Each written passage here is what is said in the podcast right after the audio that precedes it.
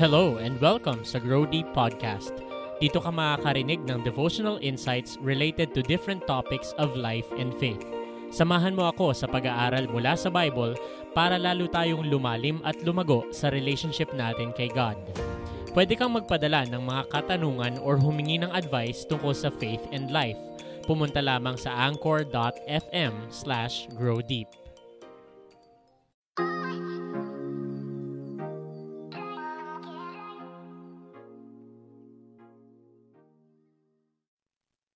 Kailan ka huling nakapagpahinga? At hindi ko ibig sabihin yung kailan ka huling nakahiga before 10 p.m. at nakatulog. Hindi yun ang tanong ko. Ang tanong ko, kailan ka huling nakapagpahinga? Yung culture ng world natin today ay hindi conducive para sa pagpapahinga. Um, napakarami kasing mga bagay na nagbo-bombard sa attention natin, kumukuha sa attention natin, and we end up being overcommitted. Yes tayo ng yes sa lahat ng bagay uh, mas madali kasing mag-yes kesa sa mag-no. Nakakahiyang mag-no. Kaya ang nangyayari, yes tayo ng yes, pero we suffer overcommitment.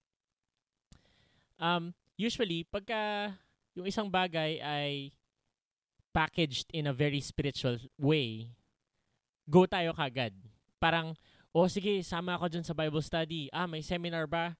Sige, sama ako dyan. Oh, meron din bang seminar after that seminar? O oh, sige, sasama na rin ako uh, we think like we have to line up every time na may opportunity na makilala natin si God or makaalam tayo ng something about Him. Pero tandaan mo to, magkaiba ang being busy for God and knowing God.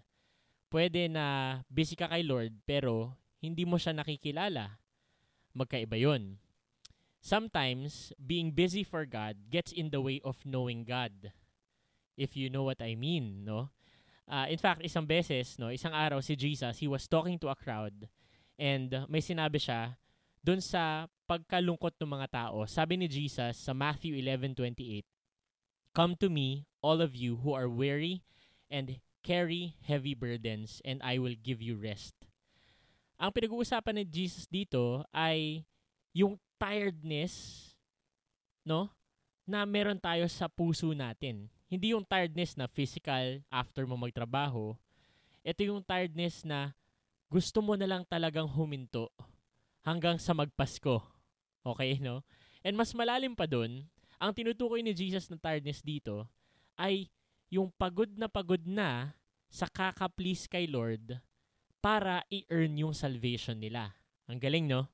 So, hindi tinutukoy ni Jesus yung physical tiredness, ang tinutukoy ni Jesus dito na come all of you who are weary and carry heavy burdens is tiredness from trying to please God because you think you have to earn your salvation. Wow! Tandaan mo, no, sinabi ni Jesus itong Matthew 11.28 bago makrucify si Jesus. So, kung takot ka sa Diyos at nakikinig ka kay Jesus nung araw na yon, lagi ka pa rin gumigising everyday para sundin yung mga law nung time nila. Trivia lang, yung loss ng mga Jewish people nung time ni Jesus Christ ay 613. Alam natin yung 10 commandments, pero merong 603 na mga laws na dinagdag doon para sundin ng mga Jewish people. So sobrang bigat ng realidad na yung mga religious leaders ng mga panahon ni Jesus Christ ay hindi nakakatulong na mag alam mo yun, magtanggal ng bigat to follow. And Jesus directly addressed that problem. Yung bigat na kailangan nilang sundin yung ganun karaming laws every single day at hindi sila nakaka-receive ng kahit anong comfort from their spiritual leaders. Sabi ni Jesus in Matthew 23, 2 to 4, The teachers of religious law and the Pharisees are the official interpreters of the law of Moses, sabi ni Jesus. And I continue, so practice and obey whatever they tell you, but don't follow their example. Sinasabi ni Jesus, sige, sundin niyo yung sinasabi nila, pero wag niyong sundin yung example nila, sabi ni Jesus. And the verses continue, sabi ni Jesus, For they don't practice what they teach, aray. They crush people with the unbearable religious demands, and they never lift a finger to ease their burden. Wow!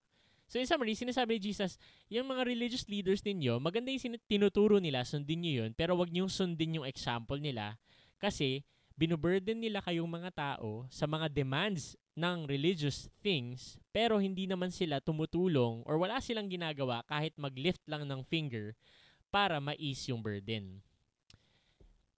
Kapatid, I want you to remember that Jesus loves you. That's one sentence right there that you have to remember every day. Jesus loves you. Sabihin mo sa sarili mo, Jesus loves me. Walang if na naka- nakalagay. Walang kung na nakadugtong. Mahal ka ni Jesus. Yun na. Hindi to mahal ka ni Jesus kung lagi kang a-attend ng Bible study. Mahal ka ni Jesus kung magsaserve ka sa tatlong ministry. Mahal ka ni Jesus kung magno-notes ka palagi, etc. etc. Hindi doon nakadepende yung love ni Jesus para sa iyo at sa atin. The love of Jesus stands alone. Love ka ni Jesus the way you are right now. Kahit na sobrang daming shades of gray sa buhay mo, kahit na 100 shades of gray pa yan, okay? Kahit na 100 shades of black or dark, love ka ni Jesus completely. Ang nakakalungkot, para sa marami sa atin, mahirap yun lunukin. Para sa marami sa atin, yung love na ganon, hindi nag exist Okay? Pero alam mo, yung love na yun nag exist kay God. Mahirap i-embrace yung ganong klaseng love kapag ka busy tayo trying to run from one activity to another.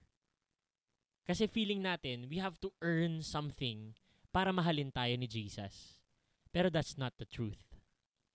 Yung kind ng love na tumatawag sa atin para totoong makapagpahinga ay nag exist sa presence nung kaisa-isa na gumawa sa atin, doon sa nakakakilala sa atin at sa nagmamahal sa atin. Remember, real rest comes with knowing the grace of our salvation in Jesus. We don't have to earn it. So please remember that God loves you.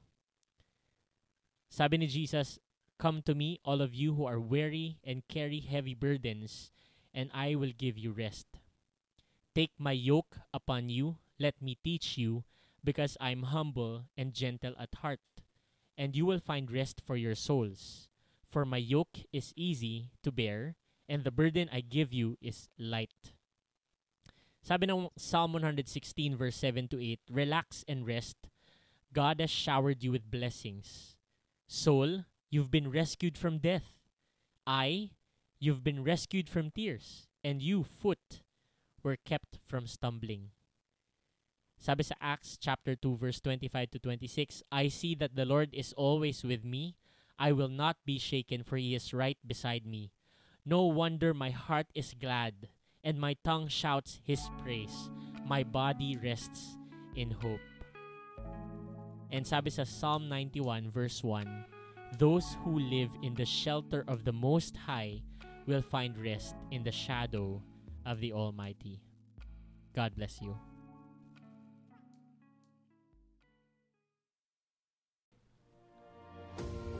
Diyan nagtatapos ang ating podcast episode for the day. Tandaan mo na pwede kang magpadala ng mga katanungan or humingi ng advice tungkol sa faith and life. Pumunta lamang sa anchor.fm slash growdeep at mag-send ng voice message. Kung naging pagpapala ang episode na ito sa iyo, i-share mo ito sa iyong mga kaibigan nang sa ganon sila ay lumago at lumalim din sa kanilang pananampalataya.